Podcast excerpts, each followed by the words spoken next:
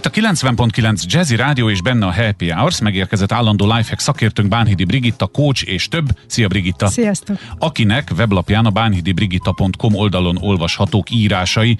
Nagyjából azokkal a témákkal kapcsolatban, amikről beszélünk, meg szerintem mással kapcsolatban is. Szörfözni és, és nézegetni érdemes, de most azért füleljenek ide, mert már a témát hozott nekünk. Igen, ráadásul olyat, amiről van cikk, ezt mindig kérdezett. Na végre, mi ez? hogy, hogy van róla cikk. Egy kicsit kapcsolódok a múlt hetihez, ugye ott arról beszéltünk, hogy valami kudarcból hogyan lehet tanulni, és van ennek a siker oldala is, hogy, hogy a sikerből hogy lehet tanulni, és a kettő között van szerintem egy elég jó szint. A kudarc és a siker között? Nem, nem, nem, hanem hogy, hogy a dolgok, amik történnek velünk, azokat vagy fölülértékeljük, vagy alulértékeljük, és amiről most beszélni akarok, az az, hogy hogyan találjuk meg vezetőként elsősorban most ugye a, a, a téma fő, fősodor szerint, hogyan találjuk meg az egyes tevékenységeknek azt az elég jó szintjét, ami már ugorja a lécet, tehát nem, nem kudarc, más siker, de nincs túltolva. Tehát nem hmm. tettünk bele túl sok energiát. Na kíváncsi vagyok, mert ezt így eddig nem értem. De majd most megpróbálkozol velem.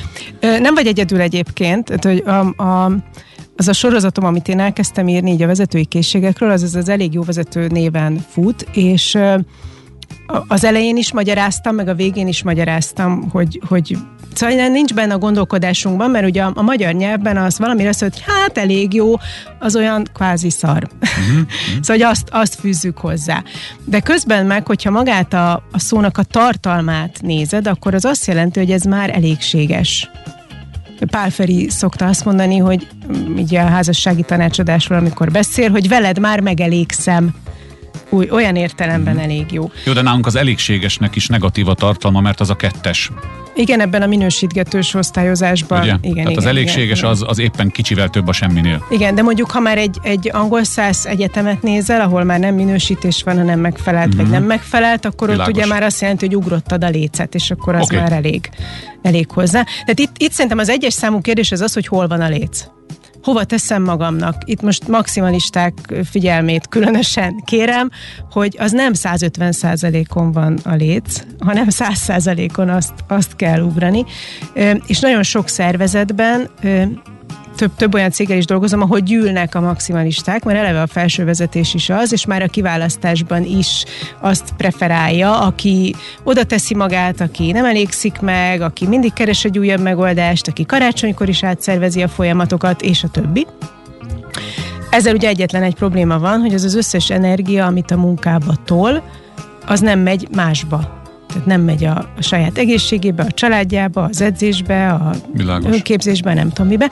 Szóval, hogy, hogy itt, itt sokszor az a feladatunk, hogy belőjük azt a szintet, ami a szervezet szempontjából szükséges. Tehát mondjuk meg kell tanulni delegálni, mert nem várható el tőled, hogy te mindent megcsinálj. De ha már delegáltál, akkor vajon mennyire kell ellenőrizni, hogy milyen az a minőség, mennyire, mennyire tudod kommunikálni az elvárásaidat. Szóval, hogy, hogy ha, ha az egész vezetési készség tárt, mint egy, nem tudom, egy kerék, biciklikeréknek a küllőit nézzük, mondjuk a küllőkön vannak az egyes készségek, amiről eddig beszélgettünk, akkor ugye az lenne a célunk, hogy guruljon ez a kerék. Tehát mind, minden nagyjából egyformán ö, legyen művelve. A küllők hossza egyforma legyen. A küllők igen. hossza egyforma legyen, ha mondjuk ezt valaki így megcsinálja magának egy ilyen önértékelésbe, felír mondjuk nem tudom tíz készséget, hogy mit kell neki jól csinálni, és akkor azokat egy skálán elkezd értékelni, beszélgetni, akkor meg tudja nézni, hogy az ő kereke mennyire gurul. Csinál egy kördiagramot belőle, aztán vagy igen. lesz benne luk, vagy kiugrás. Zökkenő vagy egy zökkenő, kicsit, ahogy, ahogy gurul, és akkor, akkor az elég jót azt úgy tudod belőni, hogy mondjuk az együttműködésre tízest adtál magadnak, mert neked tök fontos, hogy a kollégáknak segítsél, hogy ők fordulhassanak hozzád, ha kérdésük, amit most ez okaina belve nem menjünk bele, de az együttműködésre tízest adtál, mondjuk az időbeosztásra meg, nem tudom, nem mondjak túl rosszat, mondjuk hetest vagy, vagy hatost, vagy ötös, mit tudom én, szóval azt mondod, hogy állandóan úszok a feladataimmal.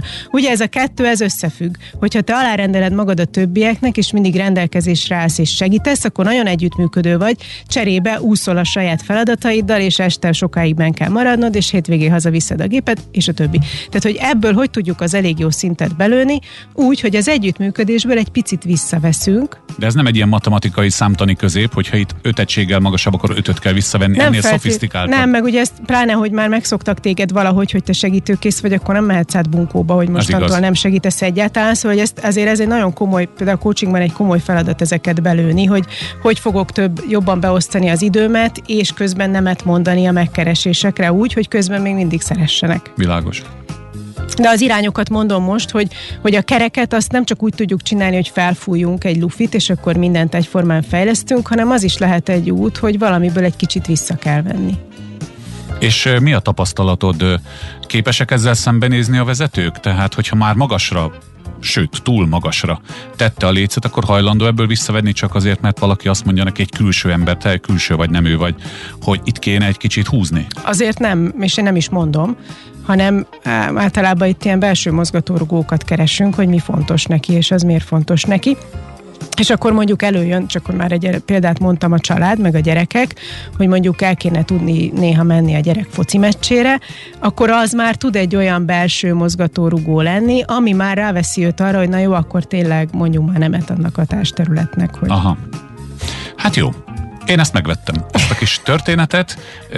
Megint az a, az a közhelyszerű mondat jut eszembe, hogy minden fejben dől el, és egyre inkább hajlok arra egy 50 fölött, hogy azt mondjam, hogy a személyiségfejlődésünket sosem szabad abba hagyni.